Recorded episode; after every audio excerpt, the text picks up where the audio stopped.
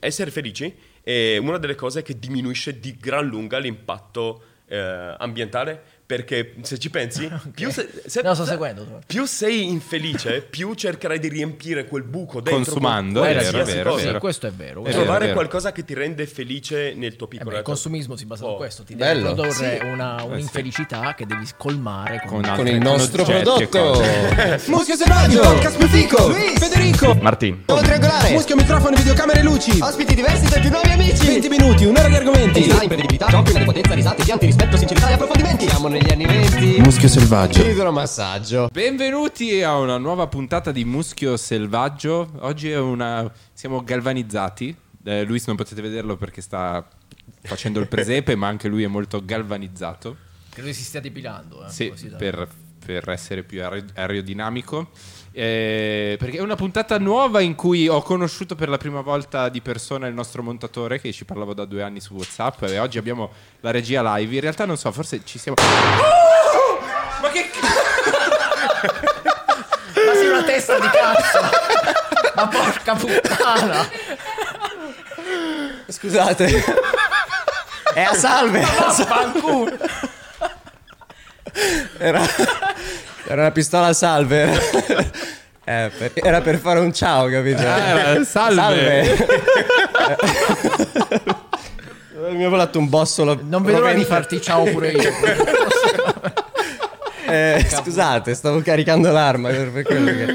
Ehm, ok. eh, stavano dicendo, prego, Eh, prego. no, ormai mi sembra. Beh, vabbè. Puntata nuova, setup nuovo, muschio tutto nuovo. E con noi, ospiti oggi, Barba Scura e Adrian Fartade. Yeah! Woo! Adrian è, per- è con noi per la prima volta Per la prima volta o la seconda? La se- è il primo ospite che è qui per la seconda volta. E due ehm, divulgatori volta? Sì. in una botta. Due divulgatori. Complimenti. Ma perché? Posso, posso raccontare perché Siamo mi- qui, Mi è venuta oggi. in mente questa puntata? Vai, spara. Ho messo una maglietta a tema. L'ha, l'ha scelta mio figlio in realtà, non è a tema. Eh, perché guardando l'intervista di Barbascura con Shai, come si chiama? Breaking Italy Podcast, Yes. e a un certo punto hanno parlato della fine del mondo. E io mi sono cagato sotto e ho detto, ma usiamo muschio selvaggio per salvare il mondo. Bravissimo. Bello, Bel- Un applauso per Mi favore. potete fare un applauso, grazie. Allora, oggi venendo in qua, in questa ventosa giornata milanese, il tassista ha iniziato a dirmi: Odio il freddo, finalmente arriva un po' di caldo. E io gli ho detto: Ah, col riscaldamento globale. E lui: Magari. E abbiamo iniziato a parlare della fine del mondo. E, e lui mi diceva: Io sono comunque molto scettico di quello che sta accadendo in questo momento.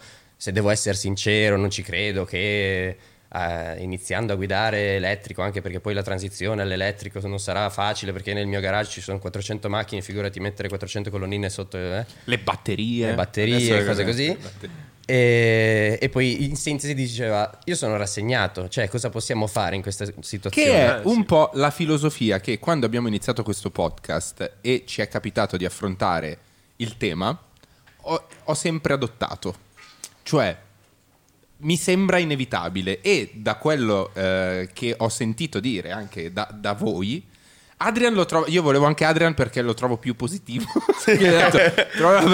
Quindi fammi capire, avevi paura di rimanere solo con me. Sì, Facevi molto bene. No, perché Io mi- sono qui per portare caos e distruzione, distruggere completamente la tua anima. e, e- e qui- però trovo interessante, secondo me, eh, comprendere innanzitutto in che situazione siamo e eh, no- non si riesce a capire cosa effettivamente potrebbe accadere e cosa effettivamente accadrà a questo punto, mi viene da dire. Possiamo dirlo? Eh, Beh sì, accadrà, anche perché sulla traiettoria a cui siamo eh, i- il clima ha un po' di lag, come se fosse un videogioco in cui fa qualcosa e ci, ci vuole un po', per cui anche se noi smettessimo ora, subito, di emettere qualsiasi cosa, gli umani, pam, scompaiono dal pianeta, il pianeta continuerebbe a riscaldarsi per ancora un po', molto probabilmente con le nostre attività, anche nel migliore dei casi, sfioreremo quasi i due gradi di riscaldamento e questo porterà di sicuro a danni da qui al 2100 e andando avanti, cioè saranno secoli interi in cui si sentiranno ancora i danni. Quindi anche nel 2300-2400 ancora sentiranno l'influenza di quello che Se abbiamo ci fatto. arriviamo, perché quello è il punto. Se ci arriviamo. ma e quando vedi, quando poi uno dice 2100, dici, ma che cazzo me ne frega. Parliamo invece della stretch, cioè de- de- de- parliamo di- di- dei momenti più vicini a noi. Mi, mi- mi spiegate questa, Oggi. questa cosa della soli- quel gradino in più che se va su è un casino? Me lo volete spiegare? Guarda, il modo L'ho, migliore l'ho spiegata bene, era posta bene la domanda. Perfetto, Tanto i divulgatori siete voi. Noi siamo... No, comunque, prima di spiegartelo, ci tengo a dire che questo è anche il mio approccio. Cioè, io butto terrore sulle persone, ormai eh, trauma puro. ma perché eh, io sto vivendo, mh, penso che tutti noi stiamo vivendo la, la situazione in cui ci troviamo, un po' come se eh, fossimo su un aereo che sta precipitando. Noi ci guardiamo a fianco e invece di trovare gente disperata che urla e va in panico, troviamo un tizio che ti offre una canna e ti dice: Uè, fratello, non ti preoccupare, forse non ci schiantiamo. Ma vaffanculo! Cioè, lo prendi a schiaffi. La situazione in cui ci troviamo adesso è questa.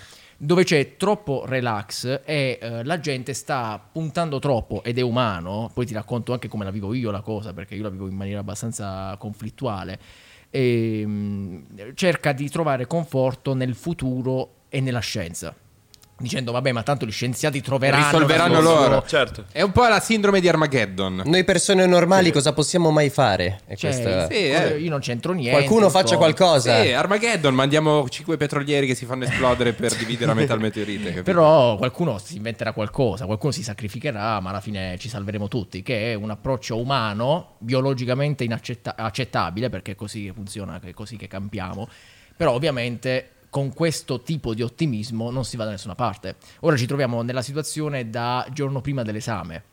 Cioè domani non c'è più, domani c'è l'esame. Mo abbiamo perso tempo, abbiamo procrastinato a... Non abbiamo studiato un cazzo. Non abbiamo studiato un cazzo, abbiamo l'ultimo giorno per studiare. Mo' due sono le cose, o studiamo subito oppure basta. Quindi io ci tengo a buttare il panico nelle persone perché ehm, il panico adesso è indispensabile. Eh, bisogna capire che siamo in una situazione di assoluta emergenza, bisogna intervenire immediatamente, non c'è più niente da, da aspettare perché aspettando ancora abbiamo sforato, l'esame c'è già stato, siamo nella merda, tutto quello che avverrà dopo è eh, irreversibile.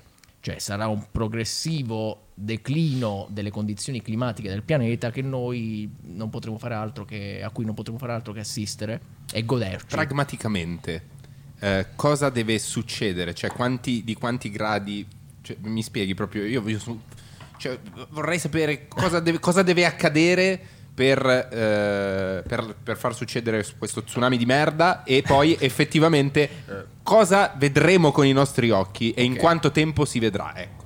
Allora, ehm, di recente è uscito il nuovo report della IPCC, che è il panel internazionale. I poi c'è Che Catalan, seguono sempre. Che salutiamo. Cos'è la E- IPCC, scusate? È il panel intergovernativo per i cambiamenti climatici che è sovvenzionato da due enti del- della- delle Nazioni Unite e da come Inquinamento, senti. inquinamento. che cos'era? Una moto fortissima, Eh, inutilmente Madonna. forte.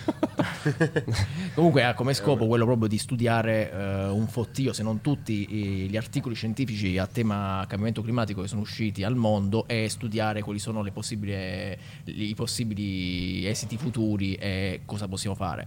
L'ultimo report, che tra l'altro era incompleto, uscirà eh, a febbraio 2022, quindi probabilmente è già uscito per chi sta guardando questo podcast. Ok, chiaro.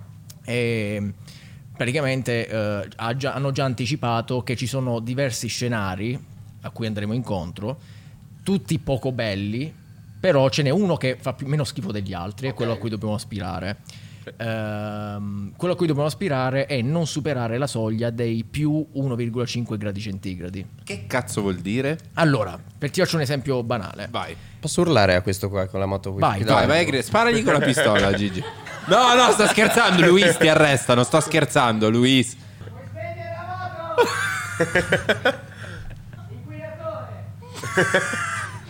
Digliene 4. Dicevo, ehm, eh, dato che ho fatto un sacco di eventi anche in scuole in cui dovevo spiegare anche ai bambini quale fosse il pericolo, uso lo stesso perché non so chi mi sta guardando, quindi probabilmente. Io, quindi eh, il tuo interlocutore è perfetto. Vabbè, comunque, eh, l'esempio migliore è quello di un corpo umano. Al momento il pianeta è un macroorganismo. ehm, in cui tutte le variabili in gioco sono interconnesse in modo estremamente complesso e a volte difficile da immaginare. Cioè ogni singolo parametro è in equilibrio dinamico con gli altri, alterarne uno porta a una stabilizzazione nel tempo, però se lo alteri troppo, sì, intanto la Sì, bo- sì, bo- sta, volando. se lo alteri troppo comunque porti in una, una situazione molto grave in cui l'organismo si ammala. Chiaro. È la situazione che succede in un corpo umano. Se tu ci pensi, il corpo umano ha una, una temperatura, diciamo che si aggira attorno ai 36, 37, dipende Sì. dall'individuo gradi centigradi. Chiaro. Con un solo grado in più di temperatura, tu hai la febbre. Hai la febbre, hai Stai- un'infezione, stai combattendo un'infezione. Nella maggior parte dei casi sì, possono esserci varie ragioni, Certo. però comunque stai male. C'è qualcosa che non va. C'è qualcosa che non va, tu la vivi abbastanza pesantemente. Noi in questo momento col pianeta saremmo a che gradi? Ora siamo Rapportandolo quasi a un corpo umano. Siamo quasi siamo- abbiamo quasi raggiunto gli 1,5. Quindi tipo come se avessimo 42 di febbre? E... No, beh, lì siamo morti. No, che cazzo ne so, volevo fare un parallelismo. Diciamo che se partivi da 36 sono 37 e mezzo. 37 È una mezzo. febbre con cui devi convivere per sempre, non, Mhm. non te l'auguro comunque. Io generalmente a 37 e mezzo mi accascio sotto il divano Idem. e inizio a chiamare Idem. l'ambulanza accusando dolori eh, del parto. Quindi voglio dire, un altro grado in più sto abbastanza male. Quest'anno ho sperimentato i 39,8. Eh, la prima volta vita Vedi mia. mostri, vedi mostri, Oh, eh. avevo le allucinazioni, battito Idem. cardiaco super accelerato, era un, Anch'io. un incubo. Quello è il Batta- 2000 2100, 2150. Non lo so perché non- non- eh, stavo vedendo cose. Tra l'altro io quando le allucinazioni sono tipo al ritmo di musica Ah, fantastico. Ah, bello. e quindi eh, c'era un, una- un fotogramma che cambiava ogni, ogni ritmo battito di- cardiaco. battito cardiaco ed era un incubo perché in pratica vedevo immagini così sparaflesciando Wow. in faccia, una Madonna. merda. Non lo auguro a nessuno. Comunque sia, eh, questa è la situazione del pianeta. Il pianeta è un macroorganismo, tutte le variabili sono in gioco, se tu ne alteri una e il- Un'escalation. e c'è un'escalation e tutte le altre ne, ne subiscono le conseguenze. Una febbre prolungata nel tempo porta alla morte. Chiaro. E tra gli scenari che questo istituto IPCG I PCC. come si chiama PCG? I PCC. I i- il- quali, cioè, quali sono gli scenari che hanno valutato? Allora, il migliore in assoluto è se conteniamo il tutto attorno all'1,5 entro il 2100, perché loro fanno degli scenari futuri Vabbè, certo, ovviamente. secolo, ovviamente.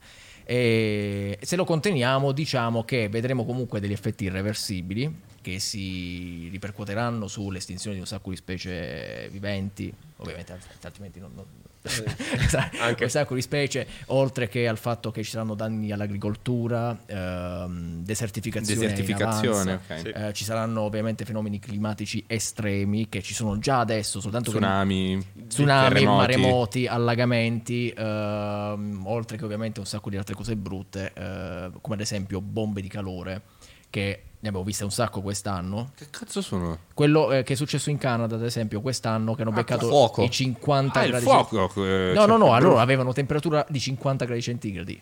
Così.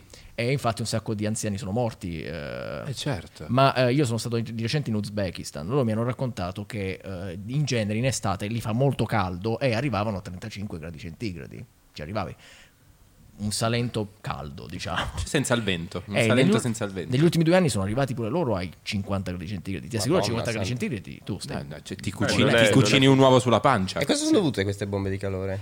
Cioè, come, come si formano? Ma perché fondamentalmente quando si parla di cambiamento climatico, ehm, il- il- quan- ah, specialmente il riscaldamento globale, mh, dobbiamo immaginarci energia che viene intrappolata all'interno. no? Cioè, se un oggetto è più caldo, gli, gli atomi di cui è fatto si muovono di più. Quindi tutta quell'energia che serve per riscaldare l'intera atmosfera di tutto il pianeta di un grado e mezzo da qualche parte va, non è che sparisce. No? Quindi hai ehm, fenomeni che c'erano già prima, quindi uragani o eh, ondate di calore, che possono ora avere molta più energia con cui giocare e quindi si di- diventano molto più estremi. Cioè, alla fine il riscaldamento globale è dovuto al fatto che eh, il, um, ab- abbiamo una coperta sopra, che è l'atmosfera, che intrappola il calore che arriva dal Sole e il calore della Terra stessa. Lo Quindi- filtra.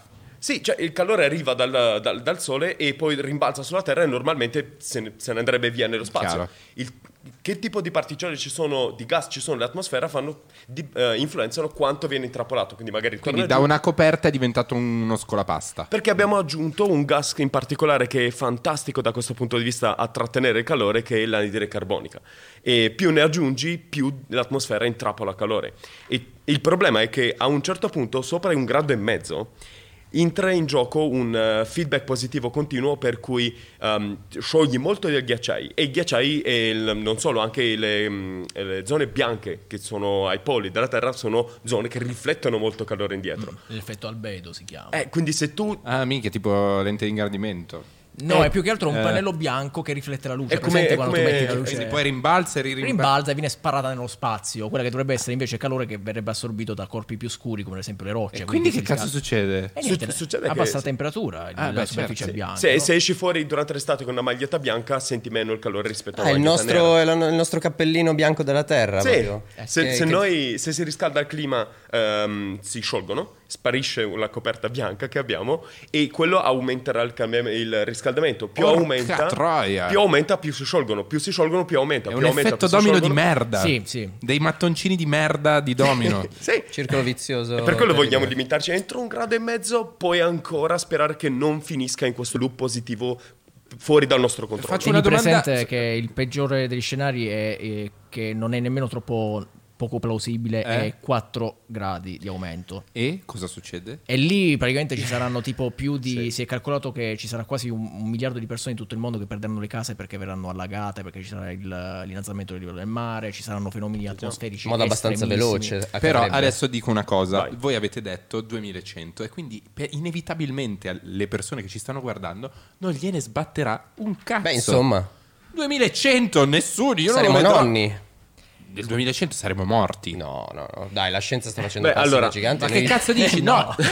Dai, 120 anni li raggiungiamo. No. Secondo Allora- me- allora, Di vita noi. Secondo me, cioè, per essere accattivati, cioè, no, ma non per essere accattivati, cioè, bisognerebbe. per fa- vendere la cosa. per far capire quanto è problematica, bisogna far capire quello che noi e le persone che stanno guardando potranno vedere coi loro occhi. Partendo dal presupposto che 2100 è- sembra lontanissimo a noi, Beh, ma in realtà è domani. Certo, cioè, nelle ovvio. geologiche È parliamo di domani. Ma Allora, per chi eh, deve cambiare le cose certo. è abbastanza lontano per dire me ne sbatto Beh, il cazzo. Leo, Leo, Leo è un buon motivo, capito? I tuoi, Ecco. i tuoi bambini sono già, Eh, avranno... quanti anni avranno? Eh, avranno cent'anni. No, Neanche. no, no. Ma che? Avranno, avranno No, 80, 80 anni. anni. 80 più o anni, meno. 70, 80 80 anni. anni. sì. Ma Però al di fuori Però di- anche per loro è abbastanza tanto per sbattersene il Ma cazzo. no, ma no, tu parli No. perché tu immagini il 2100 come il punto in cui tutto inizia, ma non inizia, cioè sta già iniziando. Ma stiamo già vivendo. Per Certo, quello io per dico parliamo di quello che potremmo vedere noi. Noi stiamo già vedendo, io ti posso parlare di quello che stiamo vedendo adesso. Dimmelo. Queste bombe di calore, questi allagamenti, ci sono... eh, Incendi. Entro il 2030 si stima che le terre coltivabili eh, si ridurranno in maniera estrema, specialmente nella parte del sud del mondo.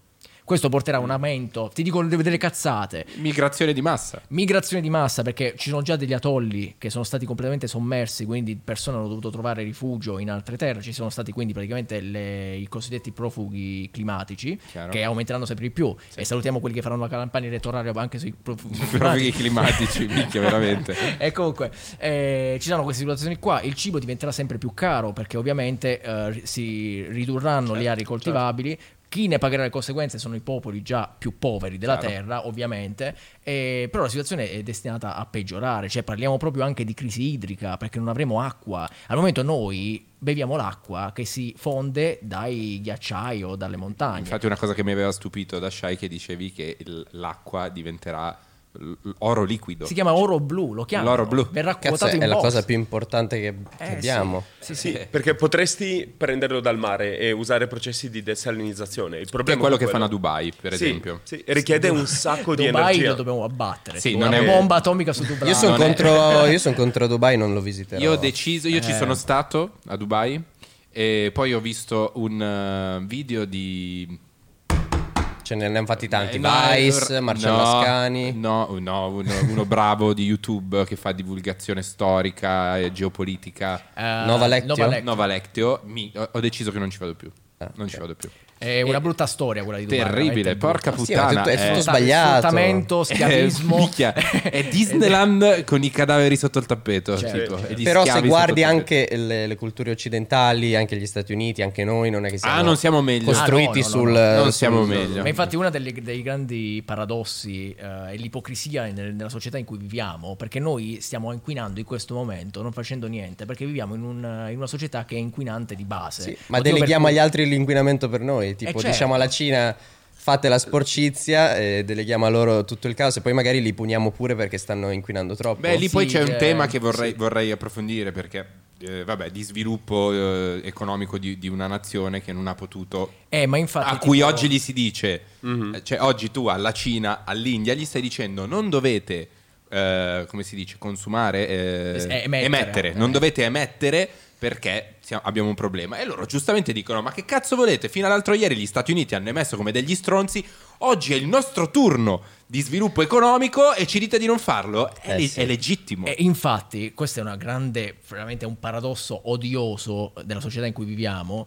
E, tra l'altro la Cina prima si poteva freggiare del titolo di eh, paese in via di sviluppo, adesso diciamo che è un paese sviluppato, quindi non possono più nascondersi dietro quella cosa, adesso devono pure loro intervenire a tal riguardo. Però L'India però...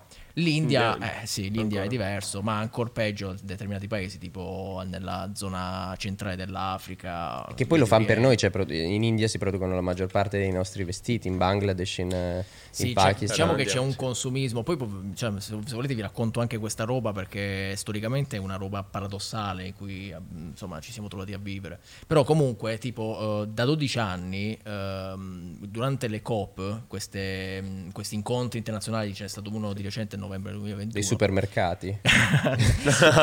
È una specie di riunione di condominio non di c'entra niente con, Ah, tipo eh, centro con il commerciale. G20 condominio che di, di bruciare. Roma. Non c'entra non c'entra niente Eh, con? Col G20 che hanno fatto a Roma. No, è una roba dove si affronta principalmente il tema del cambiamento climatico. Ok. Per dire, nella COP3 hanno firmato il protocollo di Kyoto. Ok, chiaro. Nella COP26 che c'è stata a novembre 2021 hanno parlato anche delle prossime- dei prossimi sviluppi. Tra l'altro l'hanno tutti guardata con molta apprensione perché aspettavano di vedere degli sviluppi notevoli, però ovviamente lì è una roba di trovare accordi e come puoi immaginare... La coperta non è larghissima. Eh no, e poi insomma eh, poi interessi internazionali, eh, politica, eh, Soldi. fattibilità, Lo- soldi. lobby. eh, E quindi, vabbè, in sostanza loro è da 12 anni che stavano provando a, a stipulare questo fondo cassa, diciamo così, di 100 miliardi, un fracco di soldi, eh, da dare proprio a 80 paesi che sono in via di sviluppo, eh, 80 miliardi raccolti tra 195 paesi, tra cui Stati Uniti, Euro- eh, anche in Una, una in col- Cina. una Sì, colletta. Una colletta da dare a quei paesi per favorirli nello sviluppo eh, economico, ma fargli saltare la fase della carbonizzazione. Chiaro. Perché ogni paese in via di sviluppo ha bisogno di energia elettrica, quella è la base del- dello sviluppo economico. Però se tu lo fai attraverso i metodi convenz- convenzionali, attraverso la linea eh, che è stata tracciata, tu devi passare necessariamente per bruciare carburanti fossili. Chiaro. Se io ti sovvenziono e ti faccio saltare questa fase, ad esempio ti faccio passare direttamente al nucleare, che è un'energia paradossalmente pulita, Sì. Tu non stai mettendo e sei in crescita. Chiaro. E questo ovviamente permette a tutto il pianeta, perché eh, quello che succede in India succede da noi, cioè, Sì, sì, eh, sostanzialmente non fi- ci sono confini. Fi- finanziano eh, le, le- le centrali nucleari per l'India. O... Si parla di nucleare, ma ovviamente Sì, si sì, può, parla, es- può insomma, essere Elettrico, idrico. eh, Sì, t- tutte le fonti rinnovabili e Chiaro. tutto ciò che non può essere eh, coperto da rinnovabili. Al momento noi copriamo soltanto il 5% su scala globale con fonti rinnovabili, deve essere coperto ovviamente da altre fonti energetiche. Lì sta a te scegliere, bruciamo Sì. roba e le buttiamo nell'aria o usiamo di altra tecnologia che casomai non piace a tutti, però obiettivamente è più pulita e quindi potrebbe aiutare. Tieni presente che poi ci sono un sacco di paradossi che ci sono anche nel nostro paese. Ad esempio, no- non voglio parlare della, della regione, però ti dico che c'è vicino a un parco molto bello, che io tra l'altro frequento molto spesso, un sito che è stato individuato per piazzare delle... ehm, Dove? Vuoi che te lo dica? Sì, dimmelo, vaffanculo, Vabbè, dimmelo. è vicino alle foreste casentinesi. Ok. Un posto bellissimo. È come se non me l'avessi detto. Ah, vabbè. Dove cazzo sono le foreste? E in provincia di Arezzo, Arezzo, tra, la eh. Toscana e la Roma. Tra, e cos'è? Perugia? Eh, no, eh, a Arezzo. Cesena, insomma. Cesè, quindi No? Emilia Romagna?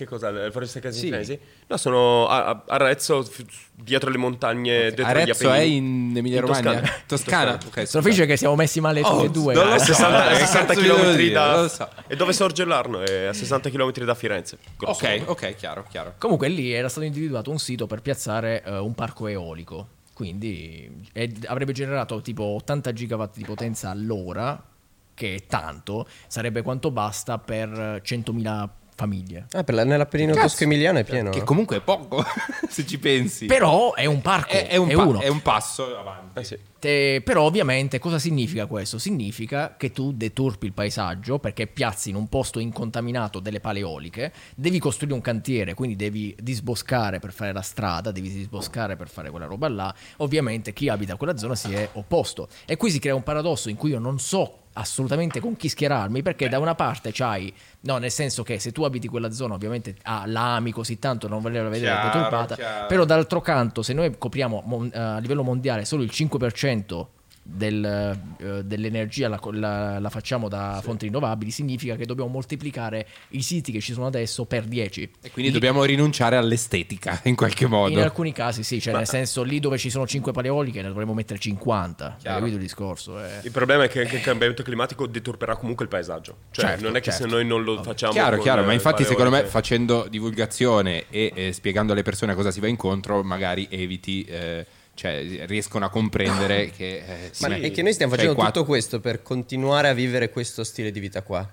Cioè per continuare a avere il comfort, l'agio, per avere sempre di più, per continuare a mangiare Eh, è altro tutto quello che vogliamo, vestirci quanto vogliamo, mentre potremmo semplicemente iniziare a ridurre le- i nostri desideri Eh, e vivere di meno. ma non è Solo che umano. E non si può più. Perché il problema di quando si parla di questi temi è che devi essere tuttologo, nessuno è tuttologo, quindi è, per questo esistono questi team di persone esperti in tutto. Un- ognuno porta la sua competenza e insieme... E certo, Certo. perché cioè, voglio dire, qua non è soltanto un tema scientifico, Certo, è un ovvio. tema anche sociale. Certo, perché domani que- se ci fosse stato qua Sgarbi ti avrebbe detto le paleoliche sono una merda perché Piero della Francesca e, e- e sono argomentazioni mi, mi duole dirlo Colorite. magari anche, vali- magari anche certo. valide in un, in un Certo, certo, certo. senso Però devi no? mettere insieme tutte queste persone anche perché l'animo umano, cioè proprio la, la psicologia umana, evolutasi dopo miliardi di anni di, insomma, di processi evolutivi, si è sviluppata per avere, come tutte le specie, per avere degli interessi personali che sono anche semplicemente il godersi eh, quello che si ha.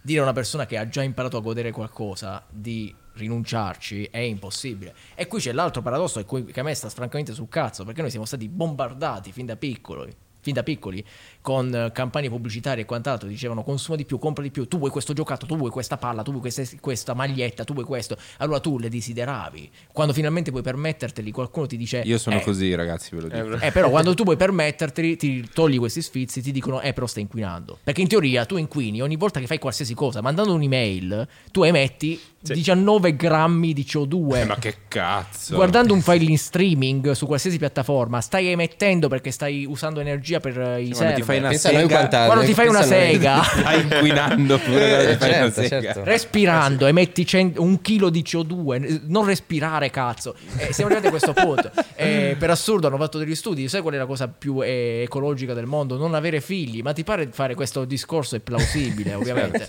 Eh, ma lo diciamo sempre che il modo migliore per salvare il pianeta è estinguerci, no? Cioè, sì. Cioè che poi sì, il, Che poi il pianeta pianeta- sta bene lo stesso Eh, senza, il pianeta- senza nessuno, Esatto. il pianeta non gliene frega niente, è una palla, è una- un pezzo di roccia bagnato. Bagnato, Cioè, sospeso così nel sì, vuoto, frega non- un cazzo. non- né a lui né a ne- Pe- però, però è anche vero che i, um, il vantaggio, giusto per aggiungere dell'ottimismo, a... Sto da questa cercando, ti prego,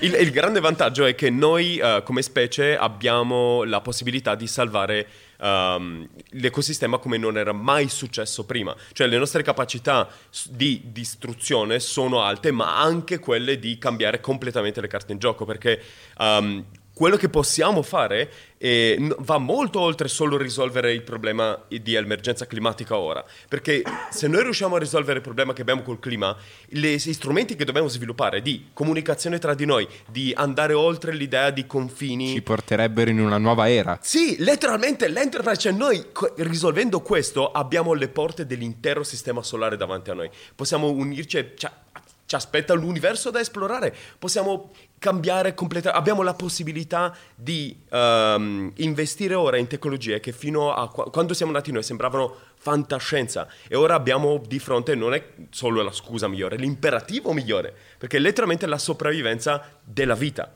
non nostra e basta, ma letteralmente della vita. E se è vero da una parte che eh, se gli umani si estinguessero potremmo essere in un momento in cui la vita come la conosciamo, l'ecosistema si riprende, dall'altra parte se arriva un asteroide non c'è nessun panda Sì, sì, sì, al non c'è mondo un che che dice, adesso Sai, ci- facciamo ci un- penso un io. razzo per deviarlo. Quindi Ci penso io. Sì, in teoria Trovo- dovremmo, dovremmo essere i protettori del nostro pianeta e siamo il- gli unici che hanno le facoltà mentali intellettu- intellettive per poterlo Cioè, fare. per il bene dell'umanità. Ma no- Eh, per il bene del pianeta. Del- della vita. Sì, beh, del- il- cioè, che- io dividerei pianeta e umani, magari. Pianeti Vabbè, e esseri facciamo viventi. che quando, chiami- quando parli di pianeta parliamo degli esseri viventi. Eh, Esatto, in sì, generale, in perché- generale. Sì, perché salvare il pianeta, cioè il pianeta fai che tempo 100 miliardi di anni si ripulisce, dai. Cioè, Ma sì, magari o magari non esiste neanche più, no, non 100 c'è- miliardi, un tra- miliardo, tra- ma che 100 milioni di anni. Tra circa un miliardo e mezzo il Sole sarà così tanto più caldo di ora, più si espande piano piano, che farà evaporare completamente gli oceani. Per cui la Terra ha come tempo per avere ancora vita, Un miliardo e mezzo? grosso modo, al massimo. Sì, però sei stronzo, lo vedi, non puoi fare eh, metterci una, pade- una roba di ottimismo e poi buttarci. Intanto moriremo tutti. Eh, No, sì, comunque, perché- a prescindere, trovo inaccettabile il tuo ottimismo di base. Però, È inaccettabile. io, io sono... Beh, infatti, secondo me non abbiamo instillato abbastanza terrore. allora, prima di instillare il, te- il terrore, però, ci tengo a sottolineare che il terrore è indispensabile. Però, senza anche l'ottimismo, non si va da nessuna parte. Perché tu devi- non devi essere rassegnato e dire. "Non Però se non, da fare". cap- se non cogli Certo. lo stato di emergenza. Certo, certo. E- e- cioè, il Covid secondo me è stato eh, f- fantastico, tra virgolette, sotto questo punto di vista. Cioè, abbiamo, eh, non, non abbiamo imparato la lezione, però la lezione che si può cogliere è non è che è lontano, da- il- il- il- se il problema è lontano non ci riguarda. Abbiamo compreso come un problema lontano dovrebbe riguardare una collettività che non è più di coesione nazionale, è una collettività che Mondo, dovrebbe comprendere tutti. E, e- e quindi se eh, non fai percepire alle persone, secondo me, lo dico da comunicatore, eh, se non fai percepire l'emergenza, se non fai percepire che ci, sono dei pro- ci saranno dei problemi concreti, nulla accadrà. Sì. Bisogna dare sono anche d'accordo, te l'ho bisogna detto. poi eh, dare cioè, anche una eh, via. Sono assolutamente d'accordo. Eh, il fatto è che in, ref- in effetti si parla già di eh, come primo traguardo, primo step di effetti diciamo irreversibili già nel 2030, perché stando alle stime noi potremmo superare questo famoso 1,5 che sì, nella versione ottimistica era portato al 2100 già nel 2030-2035. E quindi cosa potremmo già vedere nel 2030? E quindi 2035? potremo subire carenza idrica, aumento del prezzo del cibo, inondazioni, eh, sfollati tantissimi. Ti- Esempio, Venezia ce la scordiamo. Venezia è una di quelle più a rischio, anche più popolari se vogliamo, però ci sono dei paesi, a tutta la costa ad esempio in Cina, che rischia veramente di essere sommersa. Però capito, se La Florida. Venezia, uno già Sì, sì, no, la hai- sente, hai ragione. capito, la sente vicina. Hai ragione, Sì, però- 2030 Venezia ve la dimenticate. No, Venezia potreste... potreste... Dici, questo è terrorismo italiano, cioè dici, Hai capito, lo dici, lo dici Venezia, No, ciao. certo, certo. Tipo, il- cioè, il Mose già non serve un cazzo comunque. Ma eh, cioè, quello che potrebbe succedere è Venezia... Volevate vedere Miami? Ness- niente, no, Florida. quello che potrebbe accadere Beh, sì, sì, quello è uno dei... Si alza a livello del mare. Certo, Eh, certo. che- Innalzamento allora, a livello dei mari. La, la fregatura è che noi biologicamente siamo bravissimi a reagire a minacce immediate. Che ne so, qualcuno tira fuori una pistola. E noi ci caghiamo addosso. Cioè, capito? Ti- questo sì, perché hai subito chiaro qual è il singolo problema e il nemico, mentre il cambiamento climatico è più qualcosa di lento che capita con un po' di... è co- come l'invecchiamento, no? Cioè inizia a dire oissa, opla, quando ti alzi e ti fanno male posti di cose, parte del corpo che pensavi... Sì, sì, chiaro. E poi, eh, giustamente, come così, di... è un degrado... Scusami. No, no, no. No, no, no, no. Poi dicono che interrompo. No, altri. no, no, vai, continua, se no mi fucilano. Continua. No, eh, so- è un degrado graduale per cui è facile magari non farci caso e pensare che ehm, no- non c'è una singola cosa, per cui tutti ci aspettiamo che il senso dell'emergenza venga dal il 2030 Venezia sparisce, ma in realtà il, la controfregatura è che gli umani sono troppo bravi ad abituarsi per il loro stesso bene, Ah, per sì. cui cioè, vedrei persone che dicono che cioè, vivranno come normale una situazione che non lo è. Direi, vabbè, è normale avere il coprifuoco certi giorni quando non puoi uscire fuori perché la temperatura è troppo alta. O è normale che eh, la- l'acqua costi magari 5-6 volte Spirito d'adattamento. Sì, Sì, è la, nostra, è la lama a doppio taglio. Siamo Se proprio- succede gradualmente, succede troppo piano piano e non passa il senso di emergenza. È Quindi- come la rana, è quell'esperimento della rana che vi è messa a bollire Bolli- esatto. sì, viva. Guarda, ti, ti racconto una storia che a me fa morire. No, che cazzo è sta roba della rana? che se tu Ah, metti mi- una rana in una pentola e inizi Eh? a farla bollire pian piano, Eh?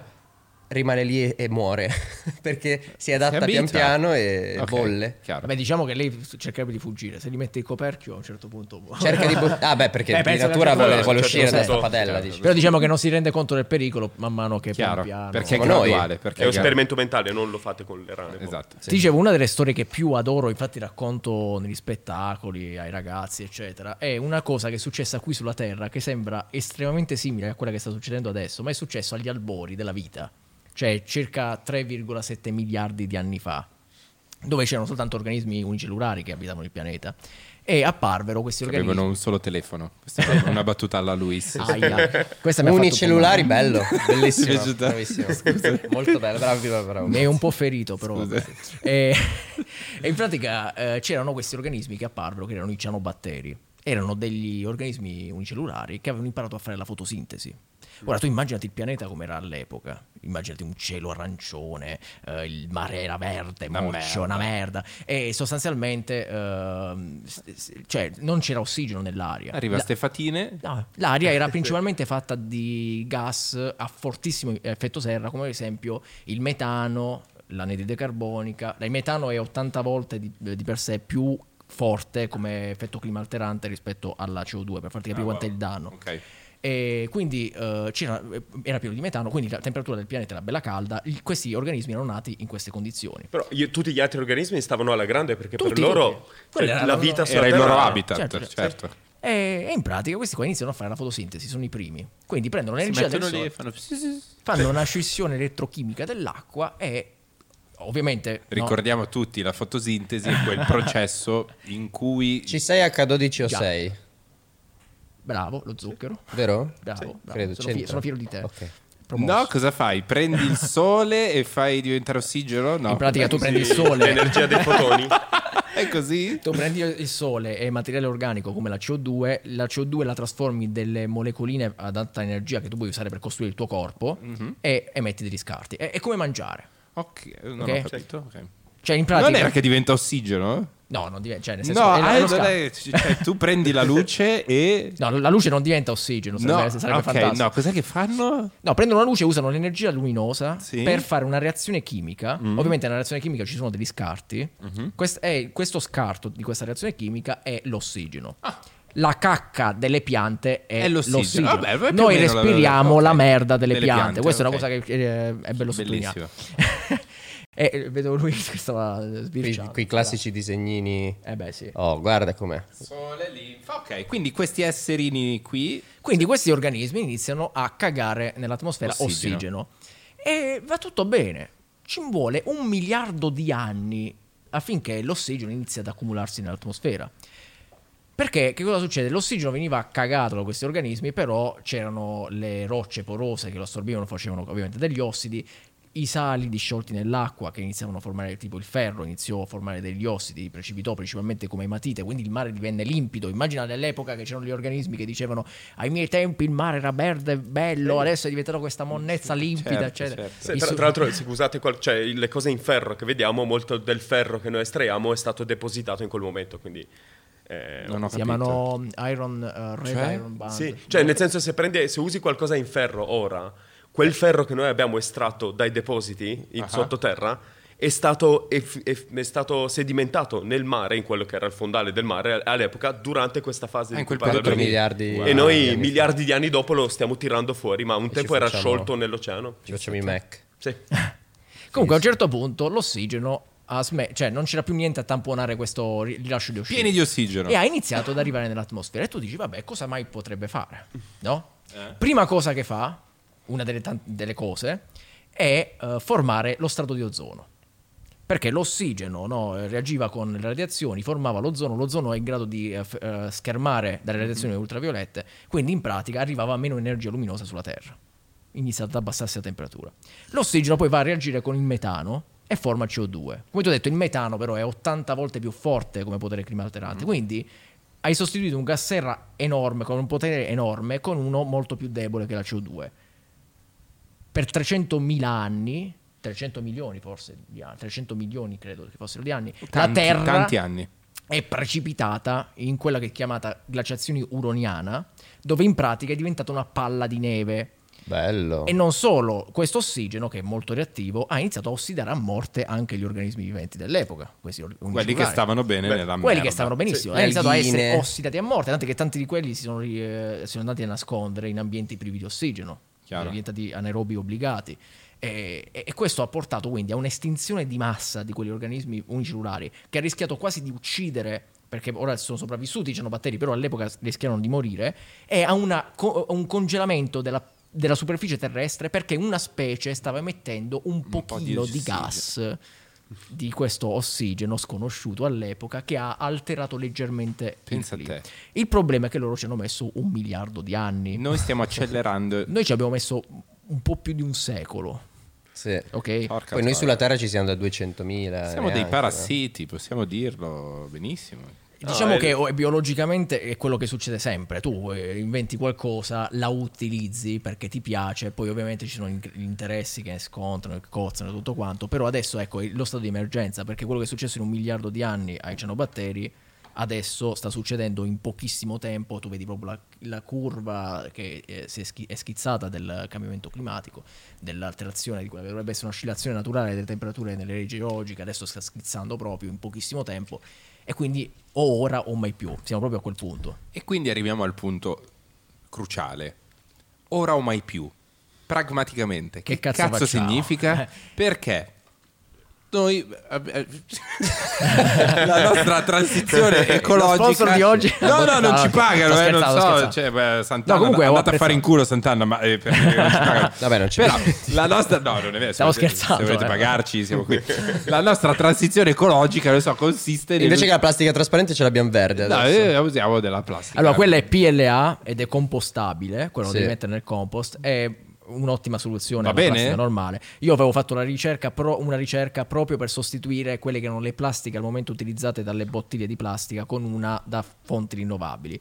Però ho- nutro comunque moltissimi dubbi a riguardo. Sarebbe un discorso molto quindi lungo. questo non serve No, quello è, è- è- serve? quella è un'ottima alternativa. Sì. Meglio ancora, sai cosa c'è? ma sai che non ho La capito borraccia? Usare l'acqua il rubinetto Sì. e la borraccia. Lo so che è uno scazzo. Non mi fido. Però comunque produrre Sì. quella un po' di emissioni. Cioè ma questa poi dove devo buttarla? Perché nel io- compostabile. che cazzo è il biodegradabile? L'or- L'organico. Orga, dove metto le, le bucce di Diciamo che banana? non è biodegradabile quello, ha bisogno di Quindi io sbaglio tutto, raga, l'ho buttata nella plastica fino all'altro ieri. No, le buttare nella pla- Non dirlo Giuro. pubblicamente. Che cazzo fai, Federico? cioè, compri la bottiglia di PLA e la butti nella plastica. Dammi, passa. Ma è fatta di plastica, Passa, passa plastica.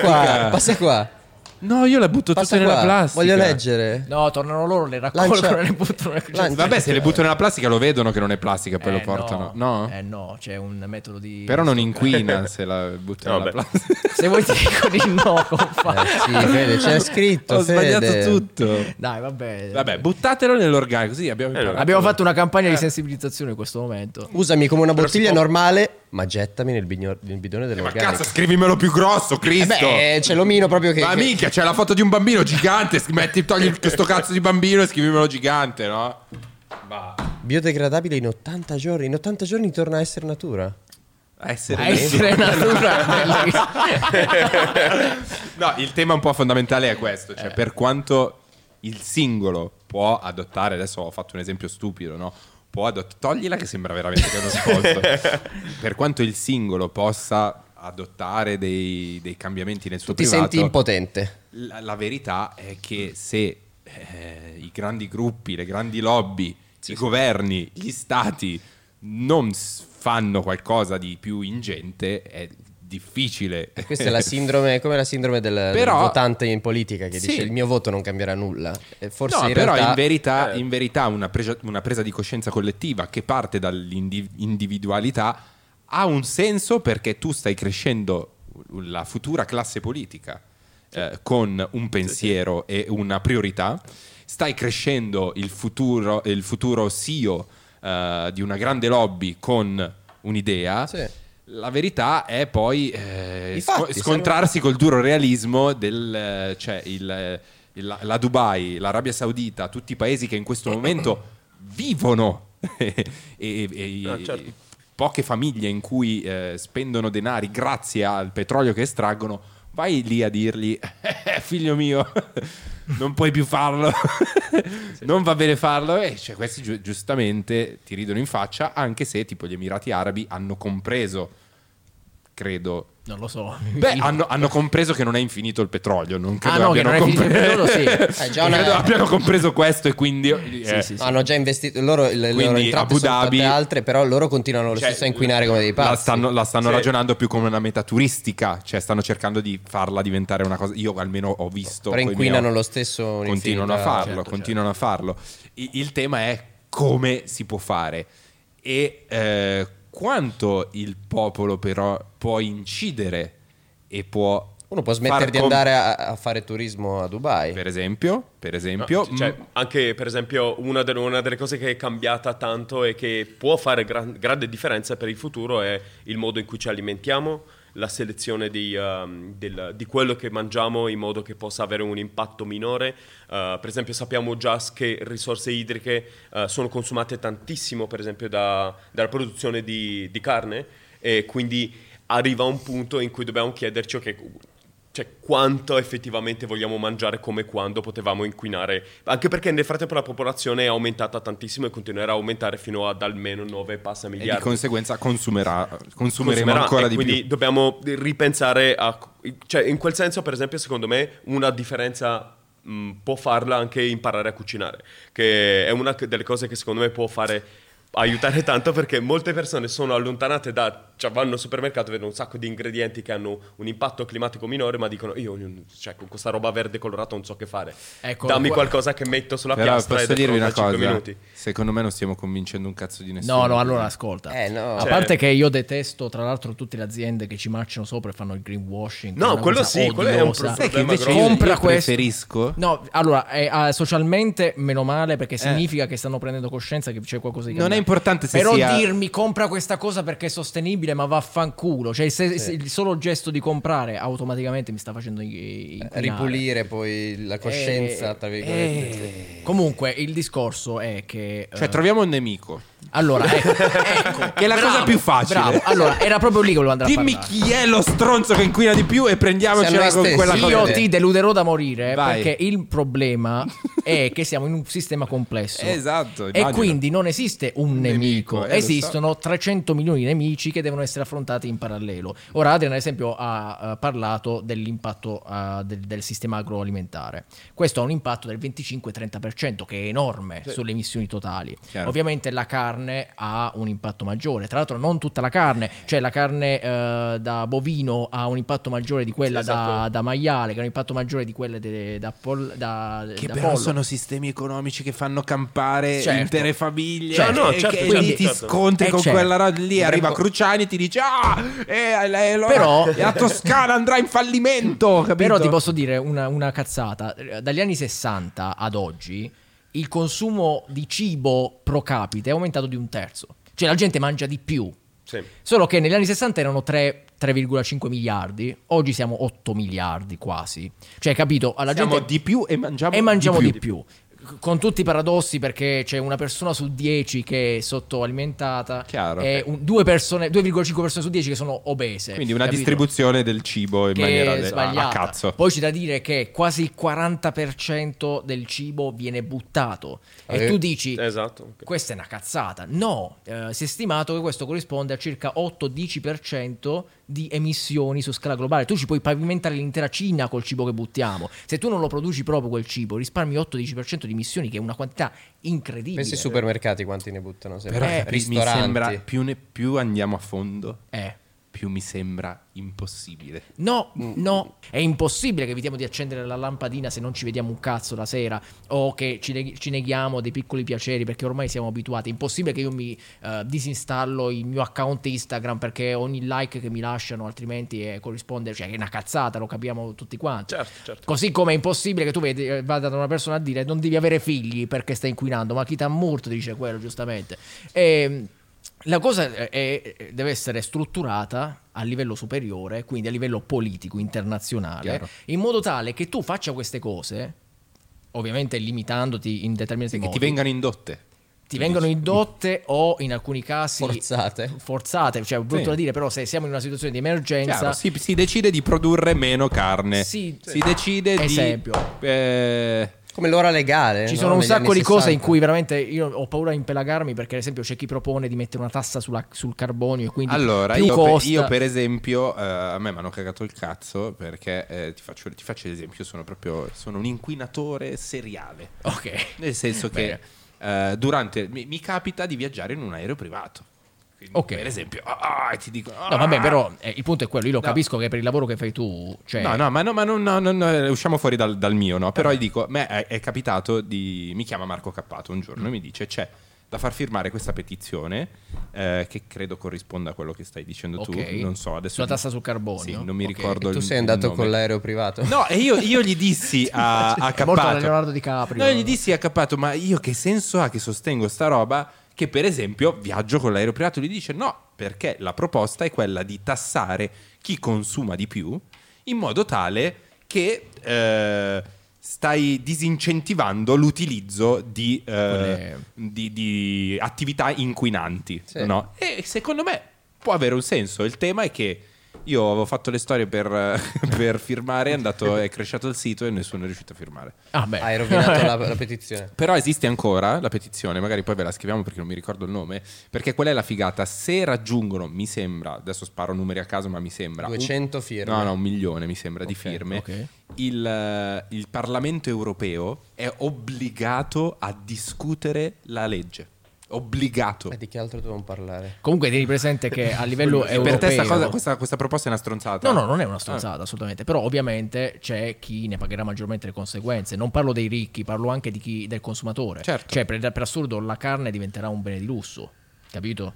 Quindi, Chiaro. cioè, ripeto, il consumo di carne rispetto agli anni 60 è raddoppiato, mentre noi ci siamo più che raddoppiati. Ovviamente c'è un problema di fondo perché.